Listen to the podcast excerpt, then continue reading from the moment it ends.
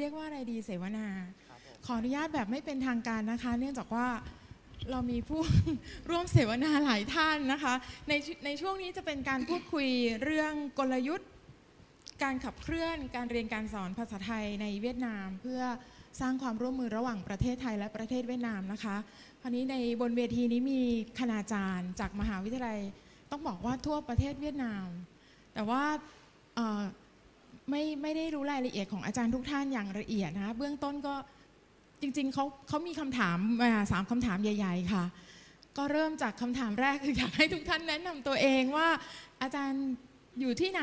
ชื่ออะไรอยู่ที่ไหนสอนมากี่ปีแล้วค่ะดีไหมคะค่ะเอาเริ่มเริ่มจากฝั่งทางซ้ายมือก่อนเลย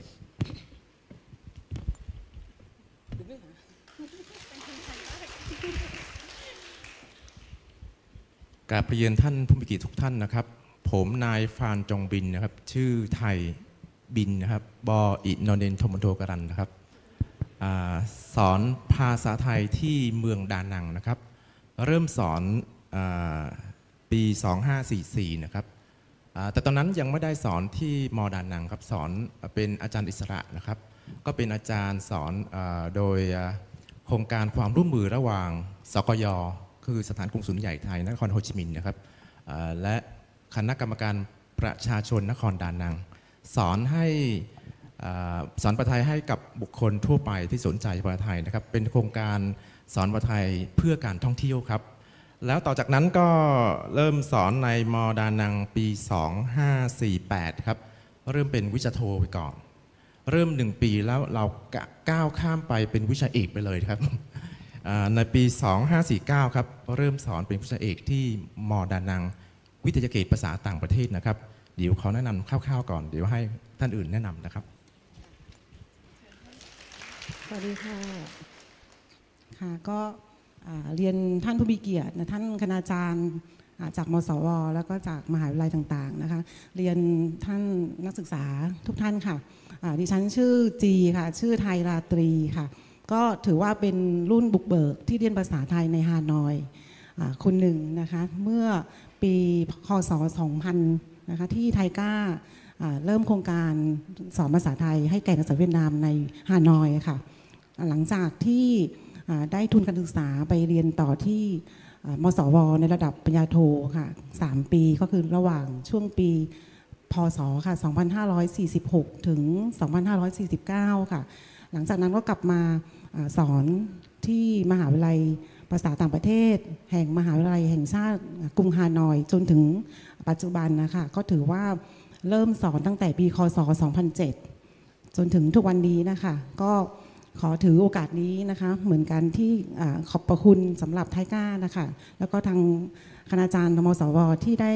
สนับสนุนโครงการนี้ แล้วก็ดำเนินโครงการที่ดีๆ มีประโยชน์นะคะอย่างนี้มาให้กับนักศึกษาเวียดนาม ซึ่ง ในตลอดเวลาที่ผ่านมานะคะนักศึกษาที่ยูริสถึงแม้ว่าจะเรียนภาษาไทยเป็นวิชาโท แต่มีหลายคนที่ใช้คำว่าหลงรักภาษาไทย หลงรักคนไทยกับประเทศไทยอย่างมากนะคะ ก็หลังจากที่เรียนจบแล้วหลายคนก็เลือกเรียนภาษา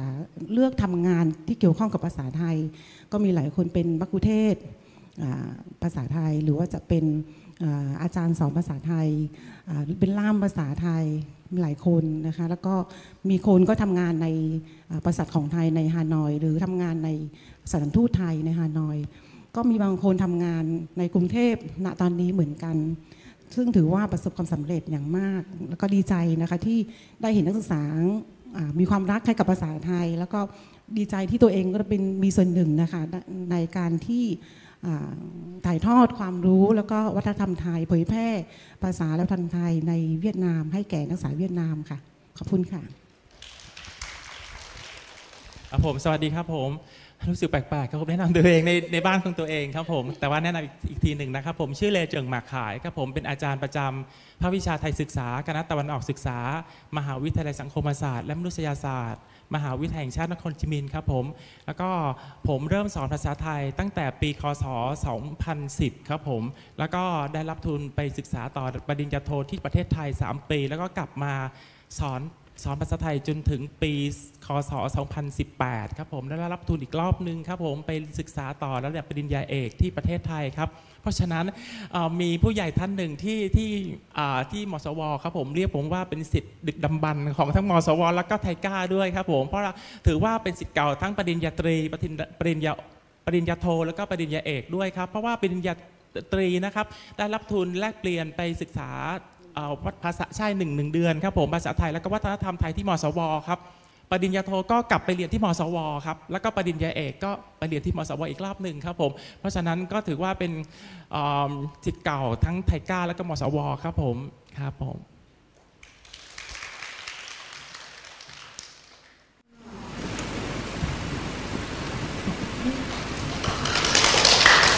เรียนท่าน ที่เคารพทุกท่านนะคะแล้วก็สวัสดีน้องๆนักศึกษาของมหาวิทยาลัย USS ทุกคนนะคะดิฉันชื่อเวียดนามชื่อกลุ่มที่ยืนยานนะคะแล้วก็ชื่อเล่นชื่ออดาวนะคะเป็นอาจารย์ประจำศูนย์ภาษาและวัฒนธรรมไทยมหาวิทยาลัยฮานอยค่ะดิฉันเคยได้รับทุนของไทก้าเข้าร่วมโครงการฝึกอบรมภาษาไทยระยะสั้นหนึ่งเดือนที่มหาวิทยาลัยศรีนครินทร์วิโรธค่ะ ในปีพศ2010 ค่ะ แล้วก็หลังจากนั้นที่ได้รับทุนไทก้าแล้วก็หลงรักภาษาไทย แล้วก็เลือกเรียนต่อระดับปริญญาโทนะคะ แล้วก็โชคดีที่ได้รับทุนของมหาวิทยาลัยราชภัฏเลยค่ะไปเรียนต่อระดับปริญญาโทที่ที่ประเทศไทยนะคะ แล้วก็กลับมาเป็นอาจารย์สอนภาษาไทยที่ศูนย์ภาษาและวัฒนธรรม ไทย มหาวิทยาลัยฮานอยตั้งแต่ปีพศ 2010 ค่ะมาถึงตอนนี้ก็ได้ 9 ปีแล้วที่ได้ทำงานในฐานะสอนภาษาไทยค่ะอ่าที่ฮานอยสวัสดีค่ะ คือวิทยากรของเราลุกขึ้นสวัสดีนึกว่าเป็นคนไทยหลับตาฟังนี่คิดว่าคนไทยพูดเลยนะคะ เก่งมากทั้ง 4 ท่านเลยอาจจะมีหลายคนอยากจะเป็นอาจารย์ในมหาวิทยาลัย อาจจะต้องฟังอาจารย์นะคะทีนี้ขออนุญาต เรียกชื่ออาจารย์เป็นภาษาไทย ถ้าเป็นภาษาเวียดนามเดี๋ยวจะไม่เป็นภาษาเวียดนามเนาะขออนุญาตจะเรียกชื่อเป็นภาษาไทยว่าทีนี้อย่างนี้ค่ะมีคำถาม เนื่องจากว่าอาจารย์อยู่ต่างมหาวิทยาลัยกัน แล้วแต่ละมหาวิทยาลัยก็มีเอกลักษณ์เฉพาะตัวของตัวเอง ไม่ว่าจะเป็นหลักสูตรแล้วก็วัตถุประสงค์เป้าหมายของมหาวิทยาลัยถูกไหมคะ ทีนี้อยากอยากให้อาจารย์ช่วยแลกเปลี่ยนว่าอาจารย์มีวิธีการหรือเทคนิควิธีการจัดการเรียนการสอนยังไงที่ อาจารย์เล่าว่ามีนิสิตหลายคนที่ประสบความสำเร็จทำงานทั้งในประเทศไทยในต่างประเทศในกรุงเทพ แล้วก็อยู่ที่เวียดนามก็มีเรามีวิธีการเรียนการสอนยังไงบ้างคะของของแต่ละท่าน เราเริ่มที่จากอาจารย์ดาวก่อนไหมเมื่อกี้อาจารย์ดาวคนสุดท้ายใช่ไหมคะ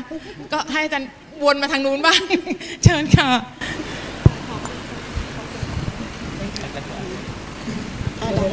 ขอบคุณค่ะสำหรับคำถามนะคะถ้าพูดถึงลักษณะของการเรียน ไทยที่ศูนย์ภาษาวัฒนธรรมไทยที่มหาลัยฮานอยนะคะ ก็หลักสูตรภาษาไทยที่ได้ตรวจสอนที่มหาลัยฮานอยก็เป็นหลักสูตรวิชาโทภาษาไทยค่ะ ซึ่งถามว่าเป็นวิชาโทแล้วนักศึกษาเขาเขาสนใจภาษาไทยไหมนะคะก็คือจริงๆแล้วแต่ว่าเป็นวิชาโทแต่ว่านักศึกษาที่ฮานอยนะคะสนใจใน แม้ว่าเรียนวิชาโทที่มหาลัยฮานอยเรียนแค่สองเทอมซึ่งในหนึ่งปีการศึกษาถ้าถ้าถ้านับเป็นเดือนนะคะ เด็กๆนักศึกษาก็จะเรียนภายในแค่สิบเดือนค่ะ แล้วก็แต่ละสัปดาห์นะคะก็เรียนแค่สองวัน แต่ว่าคนที่จบวิชาโทภาษาไทยมีหลายคนที่ทำงานโดยใช้ภาษาไทยด้วยค่ะ แล้วเอ่อเอ่อจริงๆแล้วเหมือนกับมหาลัยต่างๆนะคะที่ เราจัดการเรียนการสอนก็นอกจาก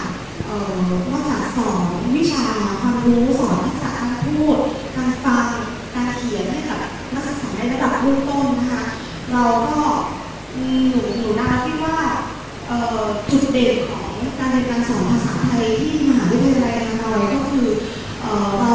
อาจารย์พยายามที่จะจัดกิจกิจกรรมต่างๆเกี่ยวกับวัฒนธรรมไทยเกี่ยวกับภาษาไทยให้กับนักศึกษาที่เลือกเรียนวิชาโทภาษาไทยค่ะซึ่งการจัดกิจกรรมต่างๆเนี่ยเป็นวิธีที่ทำให้ เอ่อทำให้นักศึกษามีความ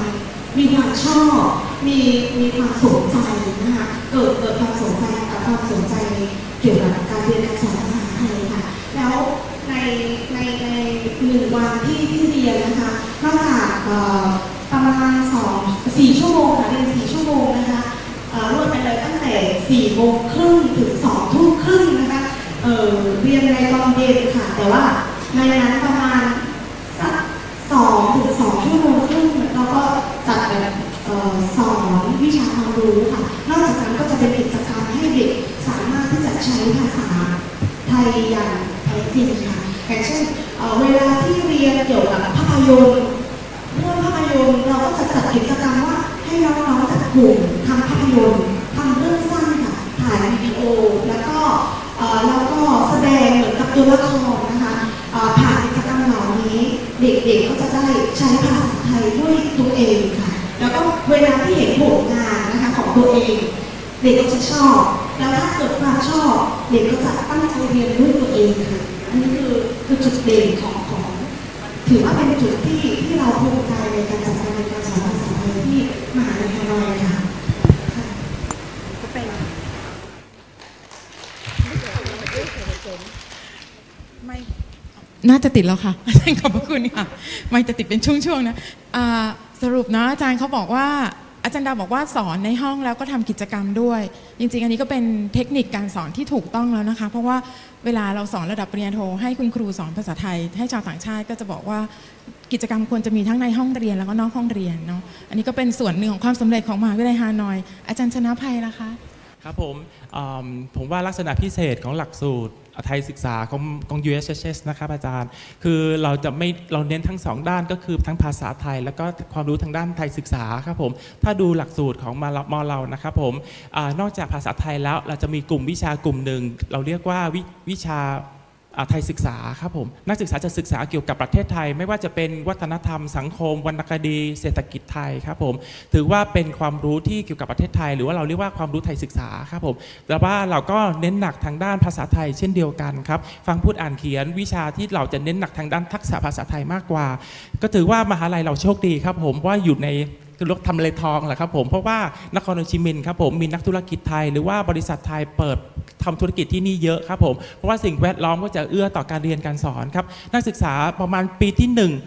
จากสัมภาษณ์นักศึกษานะครับปีที่หนึ่งปีที่สองนักศึกษาก็ทำงานที่ทำงานพิเศษแล้วครับผมเพราะฉะนั้นการที่ฝึกในสภาพจริงครับไม่ต้องพูดถึงคือเด็กฝึกอยู่แล้ว เพราะฉะนั้นนะครับงานอาจารย์ก็เบาลงคือนักศึกษาเขาหาโอกาสฝึกฝนด้วยตัวเอง เพราะฉะนั้นเราก็นั่งคุยกันว่าทำยังไงให้เราแบบ วางพื้นฐานวางรากฐานให้แน่นสำหรับเด็กจะดีกว่า เพราะฉะนั้นเราจะให้ความรู้ทางด้านภาษาไทยแล้วก็ไทยศึกษาครับ เพราะเอิ่มเพราะอาจารย์ประจำภาควิชาคิดว่ามันแยกกันไม่ได้ครับ ระหว่างภาษากับวัฒนธรรม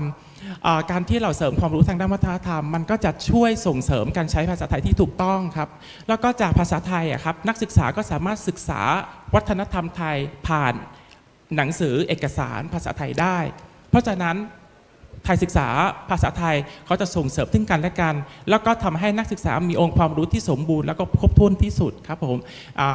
เพราะฉะนั้นในอนาคตอะครับผมมมหาลัยของเราครับหลักสูตรของเราก็จะพัฒนาในทางนี้ครับ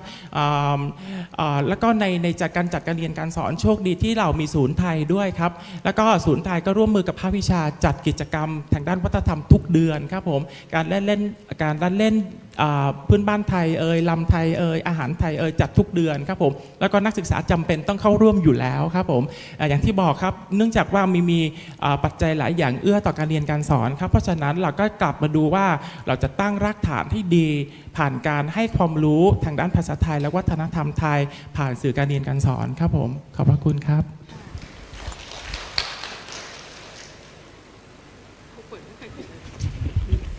ติดแล้วค่ะได้ยินแล้ว ได้ยินแล้วใช่ไหมคะ ติดเป็นช่วงๆอะสำหรับที่นี่เนาะที่นครโฮจิมินห์แห่งนี้อาจารย์บอกว่าสอนภาษากับวัฒนธรรมควบคู่กัน อันนี้ก็เป็นเรื่องที่ต้องไปด้วยกันจริง ๆนะคะ เพราะว่ามันจะทำให้เราสนุกกับการเรียนมากขึ้นเนาะอันนี้ต้องมาที่อาจารย์ราตรีค่ะค่ะมหาวิทยาลัยเป็นยังไงบ้างคะค่ะอ่า ก็สำหรับมอยูลิสนะคะก็ไม่ได้อยู่ในทำเลทองเหมือน USS ที่มีบริษัทไทยจำนวนมากนะคะก็จะ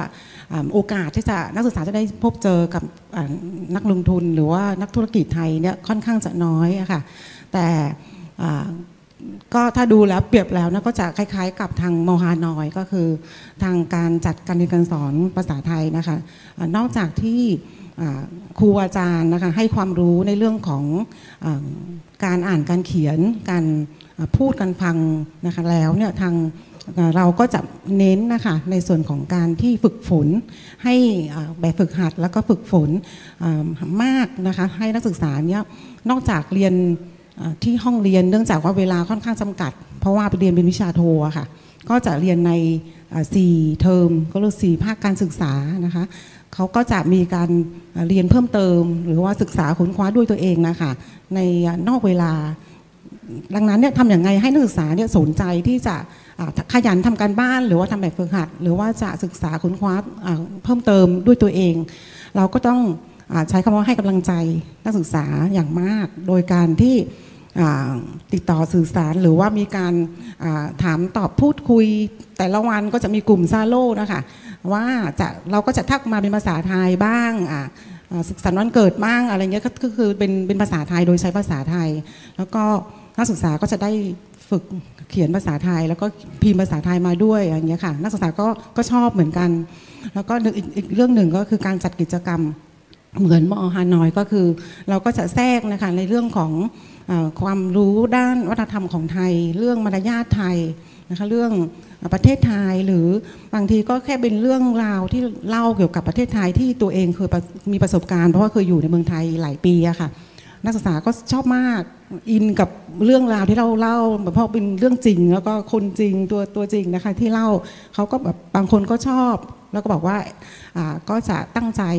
ศึกษาค้นคว้าด้วยตัวเอง เพื่อจะได้ไปเมืองไทยสักครั้ง หรือว่าเพื่อจะได้อ่า เก่งเพื่อพูดคุยกับคนไทยได้อย่างเงี้ยค่ะ อันนี้ก็คือเป็นเรื่องสำคัญเรื่องการที่ให้เรียกว่ากำลังใจนักศึกษานะคะแล้วก็เรื่องการแทรกวัฒนธรรมไทย อันนี้ก็เป็นเรื่องที่นักศึกษาชอบมาก เพราะว่านักศึกษาก็สนใจหรือว่าชอบรักอไอดอลหรือว่านักแสดงดาราไทย ผ่านการที่ดูหนังดูละครไทย เขาก็ชอบนะคะ เราก็บางทีก็จะใช้ให้กันบ้านในเรื่องในเรื่องของการดูหนัง ให้เขาดูหนังดูละครแล้วเขียนรีวิว เขียนวิจารณ์ภาพภาพยนตร์มาเหมือนกัน อันนี้นักศึกษาก็ชอบนะแล้วก็การจัดกิจกรรมที่เป็นวันภาษาและวัฒนธรรมไทยในยูริสประจำทุกปีก็จะมีเหมือนกันเราก็จะมีการออกบูธออกคูหาเนี่ยค่ะ โดยเชิญสถานทูตไทยมาร่วมออกบูธอาหารไทยอย่างเงี้ยค่ะ เป็น เป็นเชฟเป็นพ่อครัวไทยนะคะมาก็คือสาธิตทำอาหารแล้วก็มีการเต้นรำรำไทยอันเนี้ยค่ะนักศึกษาก็ชอบมากนะคะอันนี้คือคือทุกปีทางยูริสต้องจัดอยู่แล้วนะคะ นอกจากนี้เนี่ยเราก็จะมีความร่วมมือกับทางมหาลัยที่เมืองไทย เช่น มหาสารคาม หรือว่าขอนแก่นก็จะส่งนักศึกษามาฝึกงาน ก็คือมาฝึกสอนภาษาไทยให้กับนักศึกษาเวียดนาม อันนี้ก็เป็นเรื่องที่สำคัญ เพราะว่านักศึกษาก็จะได้ฝึกใช้ภาษากับคนไทย นักศึกษาก็ชอบเหมือนกันนะคะอันนี้ก็เป็นถือว่าเป็นปัจจัยต่างๆนะคะที่ที่ช่วยให้นักศึกษาจะมีกำลังใจในการเรียนภาษาไทย แล้วก็บางคนก็อาจจะ ตัดสินใจว่าหลังจากเรียนจบก็จะทำงานที่เกี่ยวข้องกับภาษาไทย อีกเรื่องหนึ่งก็คือเวลาที่เรียนอยู่นักศึกษาหลายคนก็สนใจไปหางานพาร์ทไทม์ทำที่เกี่ยวข้องกับภาษาไทยนะคะซึ่งอาจจะเป็นบริษัทเวียดนามที่มีตลาดในในไทยอย่างเงี้ยค่ะเขาก็สามารถใช้การแปลหรือว่าการทำสื่อต่างๆ ที่ใช้ภาษาไทย บางคนก็อาจจะไปฝึกงานที่สถานทูตไทยก็มีอะค่ะ เขาก็สนใจแล้วก็จะได้มีประสบการณ์ หลังจากที่เรียนจบก็ได้ทำงานภาษาไทยอะค่ะ ขอบคุณค่ะ อาจารย์ก็เน้นคือก้าวข้ามข้อจำกัดของมหาวิทยาลัยที่ไม่ได้อยู่ในทำเลทองใช่ไหมคะ แต่ว่าอาจารย์ก็เก่งมากนะที่ที่ทำกิจกรรมแล้วสร้างแรงจูงใจให้ให้นักศึกษาได้สนใจภาษาไทย แล้วก็เรียนได้จนสำเร็จทำงานได้ด้วย คนสุดท้ายเลยค่ะ ข้อนี้ค่ะอาจารย์บินค่ะขอบคุณครับอาจารย์เป็นครับยัผงมไงคะ กลับมาที่ผมอีกรอบนะครับ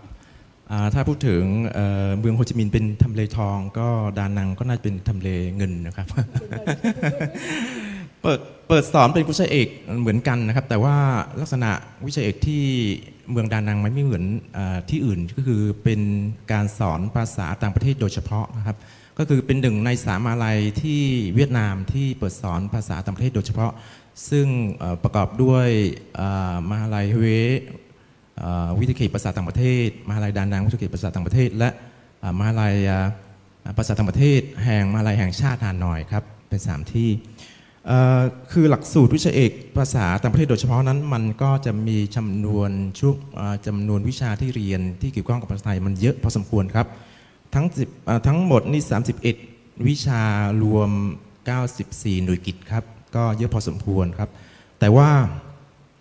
หลักสูตรของเรา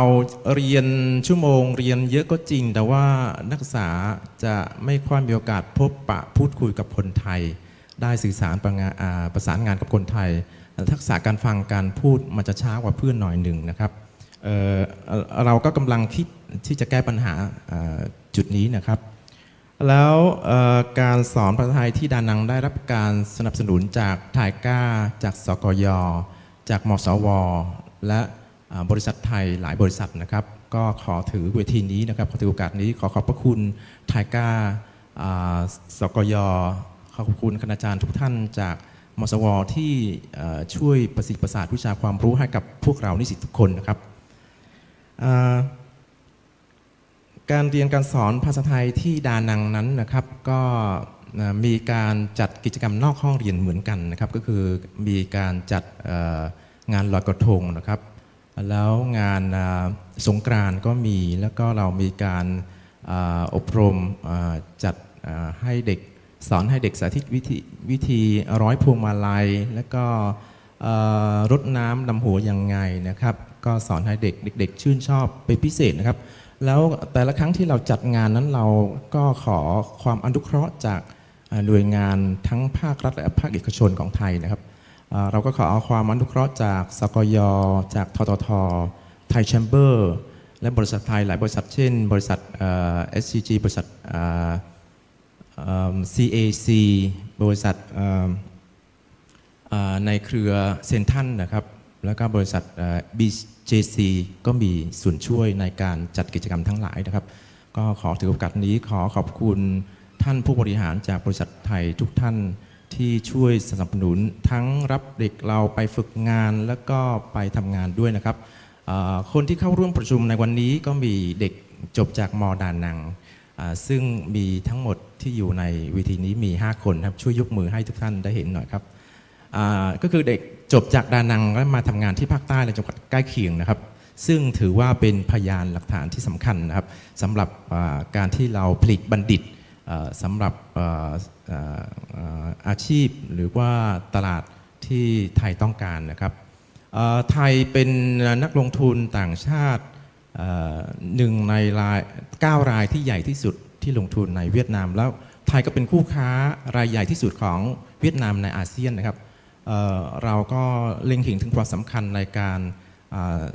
ขยายความสัมพันธ์ ความร่วมมือระหว่างระหว่างกันนะครับกระชับความร่วมมือให้แน่นแฟ้นยิ่งขึ้นเเราก็เลย ค้นวิธีที่จะช่วยพัฒนาศักยภาพของนิสิตด้วยนะครับ ซึ่งเราอยู่ในทำเลเงินไม่ใช่ทำเลทอง เราก็เลยต้องหาโอกาสนะครับ ก็คืออจะมีหลายมหาลัยจากทางภาคอีสานของไทยก็สนใจมาร่วมมือกับทางมอดานัง ก็คือสนใจจะทำโครงการ3บวก1 2บวก2ผมคิดว่าตรงนี้แหละที่เป็นส่วนที่จะช่วยนักศึกษา เพราะว่าถ้า ถ้าไปศึกษาที่กรุงเทพค่ากองชีพอาจจะแพง นักศึกษาก็ไม่มีกำลังนะครับ แต่ค่าศึกษาที่ภาคอีสานของไทย แล้วมีบางมหาลัยเขาก็เห็นถึงความสำคัญ แล้วก็ยื่นข้อเสนอ แนะว่าจะคิดค่าเล่าเรียนเท่ากับนักศึกษาคนไทยเลย ไม่คิดเลทต่างชาตินะครับ ผมก็คิดไปคิดมาก็มากกว่าที่เรียนที่เวียดนามไม่เยอะนะครับ ก็น่าจะเป็นจุดที่สนใจ เพราะว่าถ้าเราส่งเด็กเราไปเรียนที่ไทยสักปีหนึ่งนะครับ ก็เหมือนโครงการที่ไทยก้าช่วยนักศึกษาได้เข้าร่วมโครงการฝึกอบรมภาษาไทยระยะสั้นแบบเข้มแม้จะมีเวลาแค่หนึ่งเดือนเท่านั้นนะครับแต่แต่ว่ามันประสบความสำเร็จมากมายนะครับ นักศึกษาเห็นถึงวววิถีไทยแล้วก็ได้ประสบกับ วัฒนธรรมแล้วก็ได้เรียนรู้อย่างแท้จริงนะครับ นักศึกษาก็เกิดความรักหลงรักคนไทย หลงรักละครไทยหนังไทยมากขึ้นนะครับ มีเพจหนึ่งที่เวียดนามชื่ออิวเตียงท้าย แปลว่ารักภาษาไทยนะครับ มีคนที่เป็นสมาชิกและผู้ติดตามถึง 40,000 คนนะครับ ก็เจ้าของเพจก็เป็นลูกศิษย์จาก USS นี่ครับครับผม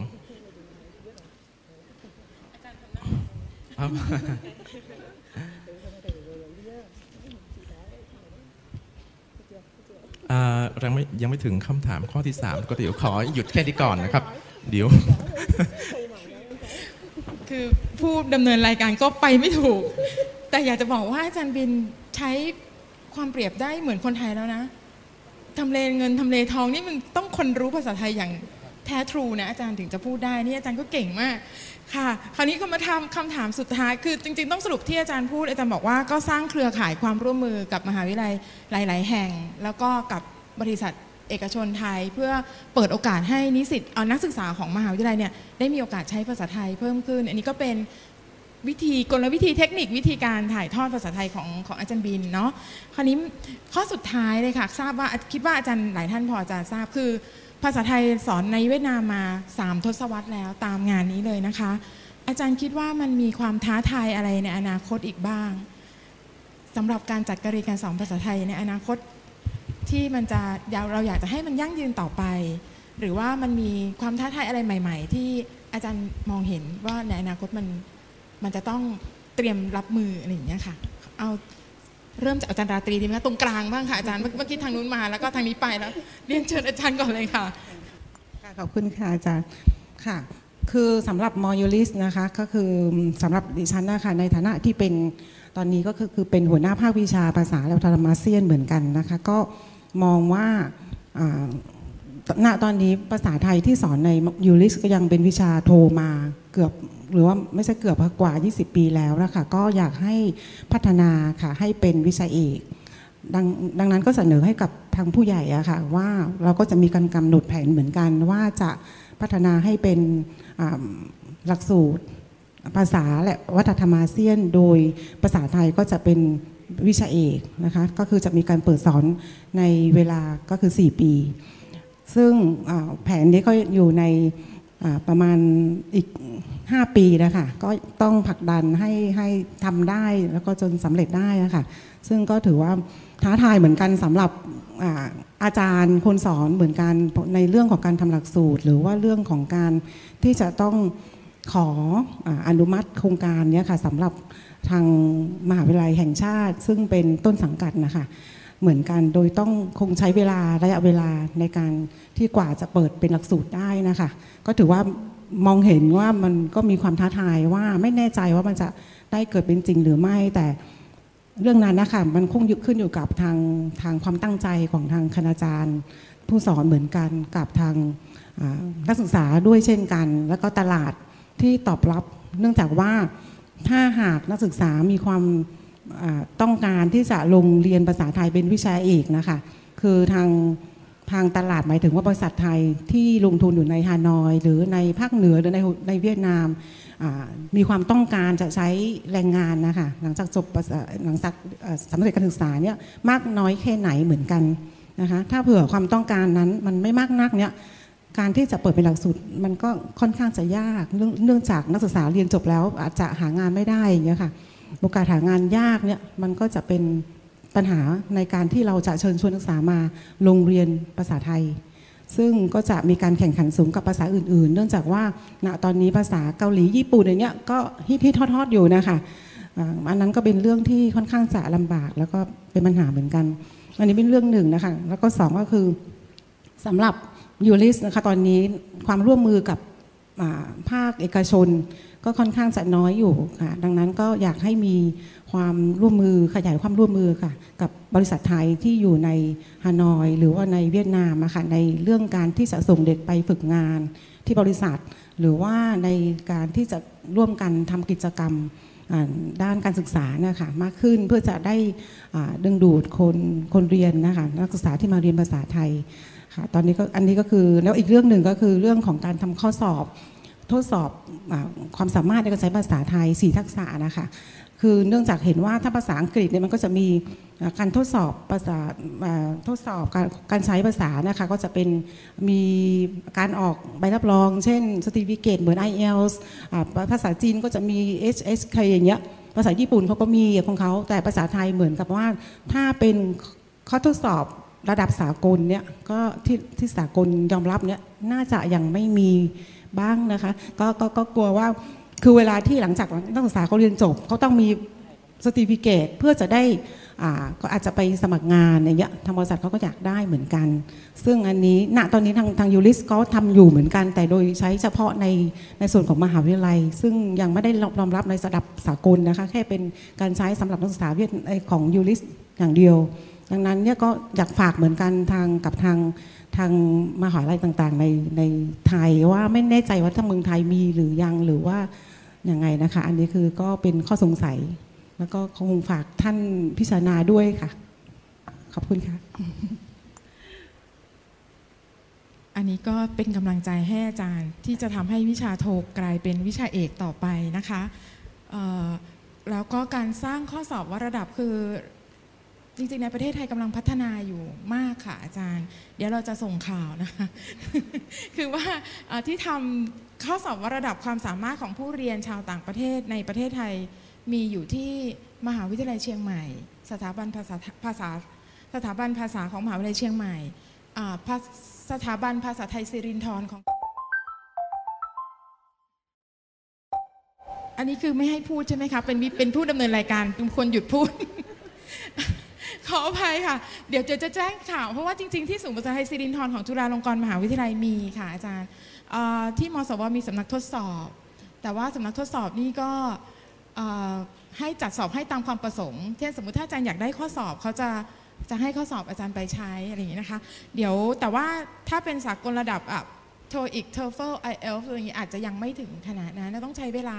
สักเล็กน้อยนะคะ ก็อันนี้เป็นความท้าทาย ของยูริสของอาจารย์ราตรีนะคะ ข้างๆอาจารย์ราตรีเด็ดอีกไหมคะอาจารย์อาจารย์ชนะภัยยังไม่ทราบว่าลูกศิษย์ของตัวเองไปสร้างเพจผมก็มันอยู่ตรงไหนผมไม่รู้จักทำหน้าตาแบบเลยล่ะ ความท้าทายของอาจารย์คืออะไรคะ ครับผมอ่าครับอย่างที่ผมได้กล่าวเมื่อตะกี้นี้ครับอาจารย์คือมันมีลักษณะพิเศษก็คือไทยศึกษาก็คือให้ความรู้ทั้งเกี่ยวกับไทยศึกษาแล้วก็ ภาษาไทยควบคู่กันนะครับอาจารย์ เพราะฉะนั้นสื่อการเรียนการสอนเป็นความท้าทายสำหรับมอเราครับอาจารย์ เพราะว่าผมการันตีร้อยเปอร์เซ็นต์ไม่สามารถหาสื่อการเรียนการสอน ภาษาไทยสอนใช้ภาษาไทยสำหรับนักศึกษาชาวเวียดนามในท้องตลาดได้ เพราะฉะนั้นเราต้องเสียเวลาเราต้องใช้เวลาในการสร้างสร้างเครื่องมือเหล่านี้ ให้มันสอดคล้องกับกลุ่มเป้าหมาย กลุ่มลูกค้าของเราก็คืออนักศึกษาของ USHS ครับผม แต่ว่าก็ดีใจครับผมตะกี้ที่อาจารย์ตัวแทน ผู้ช่วยศาสตราจารย์ดรสุภักข์มาวรากรครับผมท่านก็อภิปรายในหัวข้อที่ทางมหาวิทยาลัยศรีนครินทรวิโรธนะครับผมก็มีโครงการที่ทำวิจัยเพื่อจะพัฒนาเป็นสื่อการเรียนการสอน แล้วก็ตอนที่สมัยที่ผมยังเรียนที่มสบก็ทราบว่ามีหลายเล่มครับ ไม่ว่าจะเป็นขุนช้างคุณแผน แล้วก็สตรีทฟู้ดใช่ไหมครับอาจารย์ ก็คือเป็นภาษาไทยที่สำหรับชาวเวียดนาม ซึ่งให้ความรู้ทั้งด้านทางด้านภาษาไทยภาษา ขอโทษครับภาษาไทยแล้วก็วัฒนธรรมไทยด้วยครับ แต่ว่าทางเราให้มันอยากเป็นระบบอะครับผมตั้งแต่เบื้องต้นกลางสูงเป็นยังไง แล้วผมผมคิดว่านะครับความรู้ทางด้านภาษาแล้วก็วัฒนธรรมไทย ถ้ามันแน่นแล้วอะครับผมสามารถต่อยอดในสาขาอื่น ไม่ว่าจะเป็นภาษาไทยธุรกิจภาษาไทยเพื่อการท่องเที่ยวมันก็จะสะดวกกว่าครับ เพราะฉะนั้นเราก็ต้องใช้ทั้งคนทั้งเวลาเพื่อจะสร้าง ตำราเหล่านี้ครับผมให้มันสอดคล้องกับกลุ่มเป้าหมายของของเราก็คือนักศึกษาอาของ USHS ครับผมและอีกอย่างหนึ่งครับผมโลกมันไม่อยู่นิ่งครับสมัยอ่าผมกลับมาที่นี่ประมาณ3ได้ประมาณครึ่งปีครับแต่ว่าสภอ่าสภาพตอนณตอนนี้กับตอนที่ผมไปเรียนที่ไทยมันต่างกันเยอะมาก เด็กมีความหลากหลายครับอาจารย์ เข้าไปเรียนปีหนึ่งปีหนึ่งบางบางคนก็รู้ภาษาไทยละ บางคนยังไม่ทราบเลย แล้วก็สมัยก่อนนะครับผมต้องหาซีดีหรือว่าสื่อการเรียนการสอน ซึ่งเป็นวิดีทัศน์อะครับให้เด็กดูสมัยนี้เด็กดูได้ครูไม่ต้องยุ่ง ผมจัดการเองได้ของผม เพราะฉะนั้นมันก็มีความท้าทายอีกอย่างหนึ่งครับ ก็คือนักศึกษามีความหลากหลายมากขึ้น เพราะฉะนั้นสร้างสื่อการเรียนการสอนอย่างไงให้มันสอดคล้องกับสถานการณ์ณตอนนี้ครับ ก็เป็นความท้าทายสำหรับมาหลัยของผมด้วยครับผม ตอนอาจารย์จบมาอาจารย์ก็สร้างสื่อมาหนึ่งเล่มเนาะคาดว่าจะใช้ได้ดีที่มหาวิทยาลัยที่นี่นะคะ แล้วของอาจารย์ดาวเป็นยังไงคะ ความท้าทายของอาจารย์สำหรับเอ่อค่ะสำหรับมหาวิทยาลัยฮานอยนะคะในฐานะที่กำลังสอนภาษาไทยเป็นวิชาโทนะคะก็ความท้าทายในในการจัดการเรียนการสอนภาษาไทยในอนาคตนะคะทำงานทำยังไงให้ยั่งยืนก็ก็น่าจะค ล้ายๆกับมอมูลิสค่ะ ซึ่งหนูอยากจะบอกว่าตามแผนการพัฒนาของมหาวิทยาลัยฮานอยสำหรับวิชาภาษาไทยนะคะ ก็มีแผนที่อยากอยากจะเปิดวิชาอยากจะยกระดับจากวิชาโทภาษาไทยเป็นเป็นวิชาเอกนะคะประมาณถ้านโยบายมีมาประมาณน่าจะสี่หรือห้าปีแล้วนะคะท่านผู้ใหญ่ก็อยากจะยกระดับตั้งนานนะคะแต่ว่า เราเจอปัญหาเรื่องที่ว่าเราขาดอาจารย์ค่ะ ซึ่งอาจารย์ผู้สอนมีมีจำนวนน้อยมากเลยค่ะ ตอนนี้ภาษาไทยเปิดที่มอานอยตั้งแต่ปี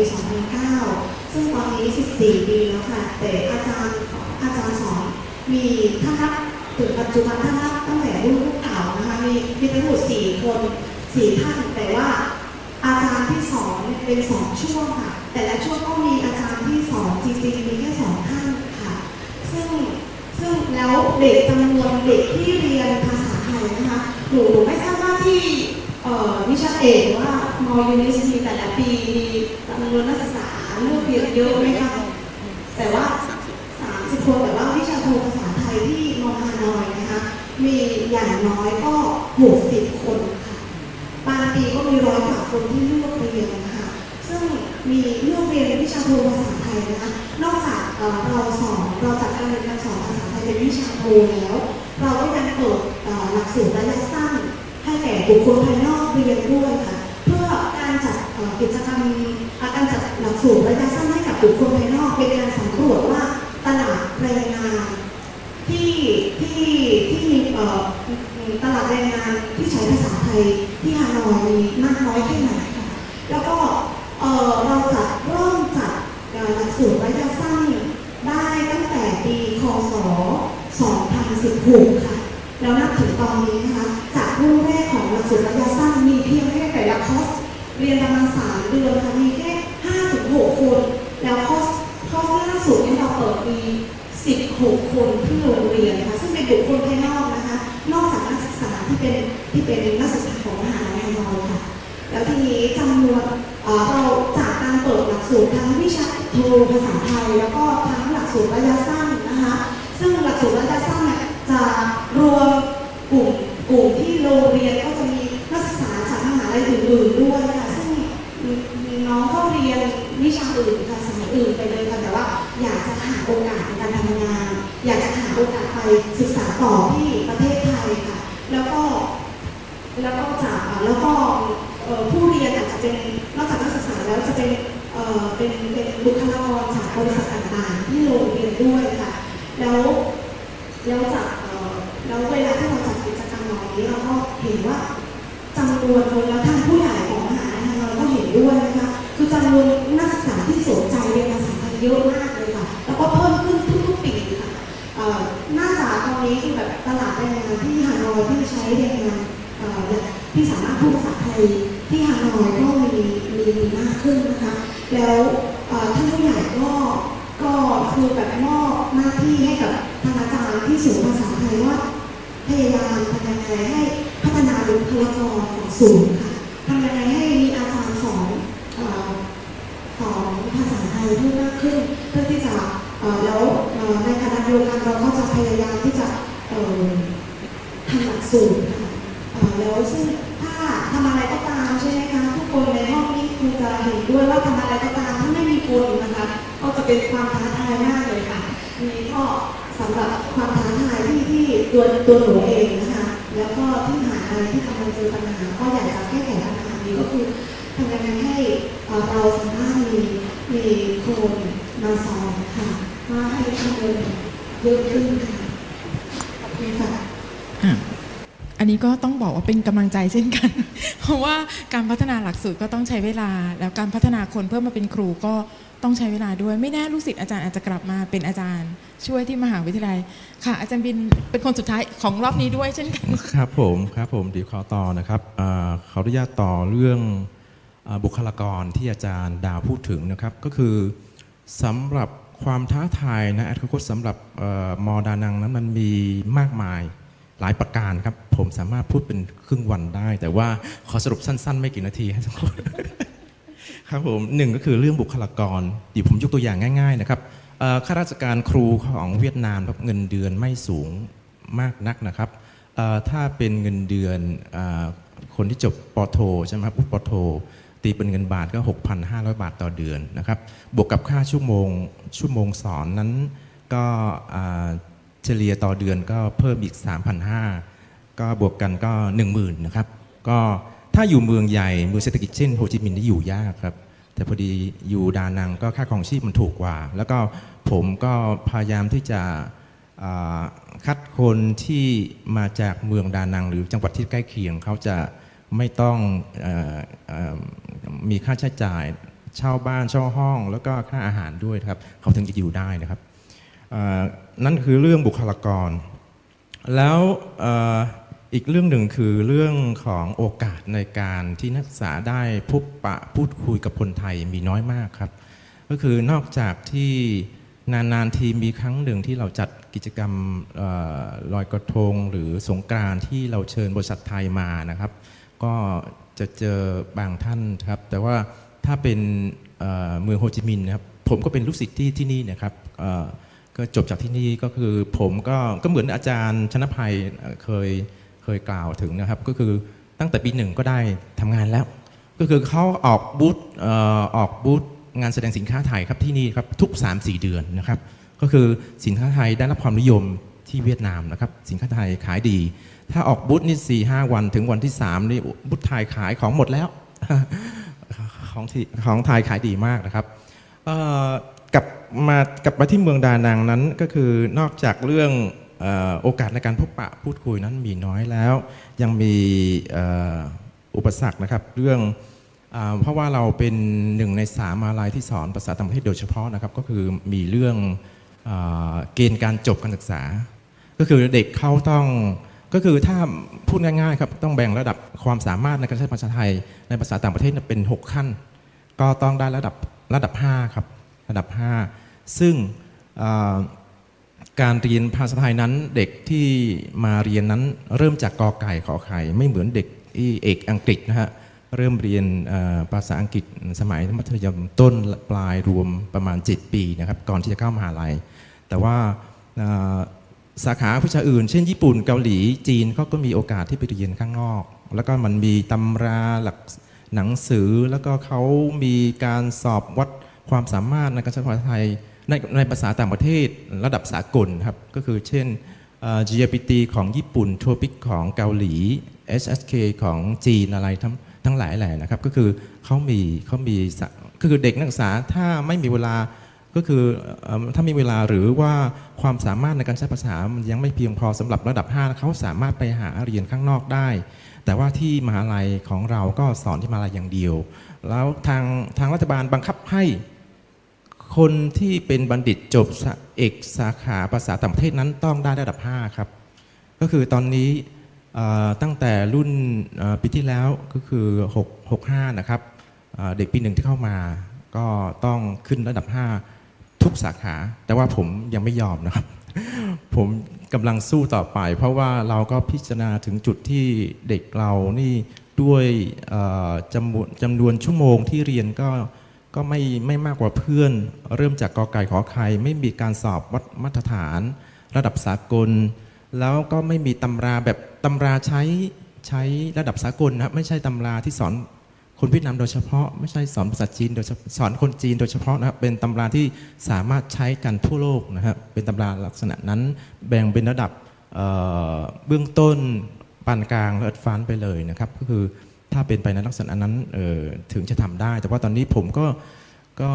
กลุ้มใจมากนะครับก็คือทางภาครัฐดันมาที่มหาลัยต้องทำให้ได้ แต่ว่าเราพิจารณารอบครอบแล้วนักศึกษาเรายังไม่สามารถที่จะ จบ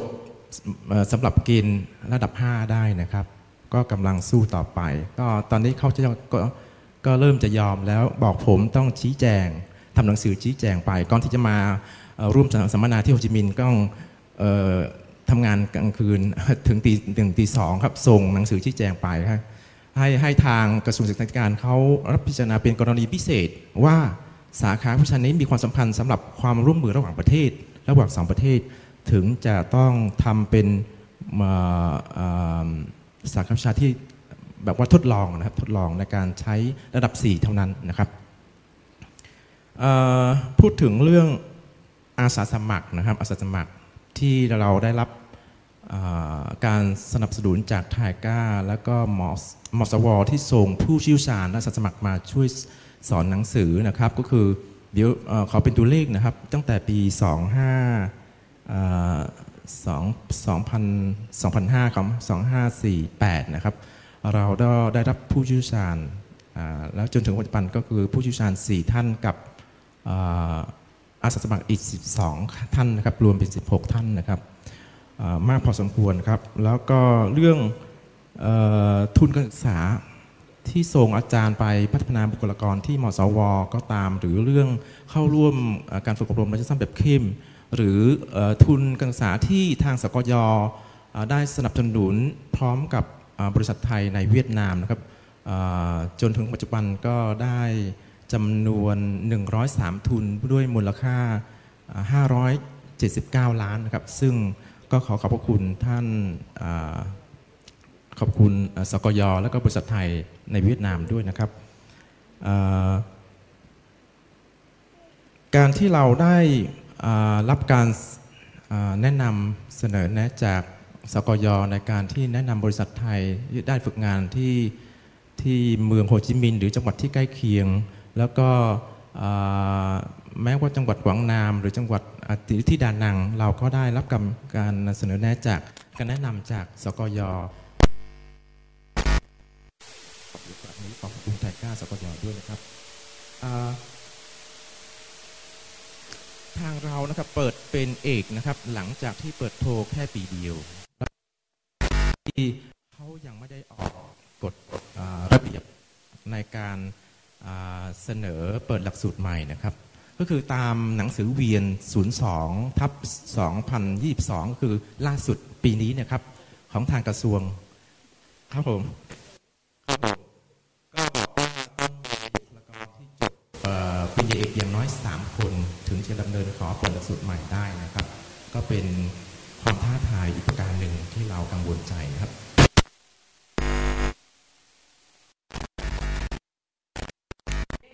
อาจารย์สามท่านจำขนาดนั้น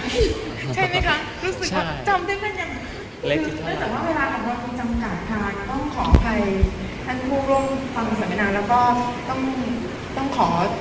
ไม่อาจจะยังไม่เช็คช่วงนี้ไม่มีการตั้งคำถามนะคะ เดี๋ยวจะมีรุ่นพี่มาต่อใช่ไหมคะอาจารย์ชนะภัยเราก็จะต่อกันเลยใช่ไหมคะก็ในลำดับนี้ก็ต้องขอขอบพระคุณอาจารย์คณาจารย์ทั้งสี่ท่านนะคะ ที่มาร่วมพูดคุยแลกเปลี่ยนกัน ส่วนเรื่องความท้าทายเราก็คงต้องอาศัยความร่วมมือ ยังไงรบกวนอาจารย์อยู่จนถึงช่วงบ่าย เพราะว่าตอนบ่ายเราจะมีผู้ประกอบการบางทีผู้ประกอบการอาจจะบอกเราว่า อยากได้บัณฑิตแบบไหน แล้วเราจะได้ไปพัฒนาหลักสูตรต่อไปเนาะแล้วก็นิสิตก็จะนักศึกษาก็จะได้ไปฝึกงานในบริษัทนั้นๆได้ค่ะขอบพระคุณอาจารย์ทุกท่านอีกครั้งนะคะ